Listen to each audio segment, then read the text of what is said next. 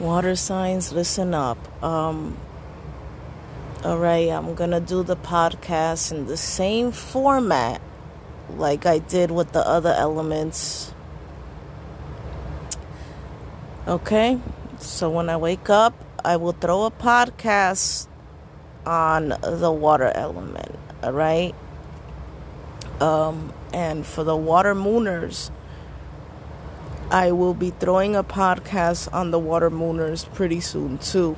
Now for the other moon signs with you know that deals with the other elements that will come in its divine timing. I don't flow through 3D time like that when it comes to you know making things like this because you have to wait till it marinates. You know, I got Mercury in the 12th house, so my mind is like a vacuum and it's all over the place. Sometimes I'm here, sometimes I'm not here, you know, so I can't have expectations to when I'm gonna throw a certain podcast. You know, everything is, is by divine timing, okay?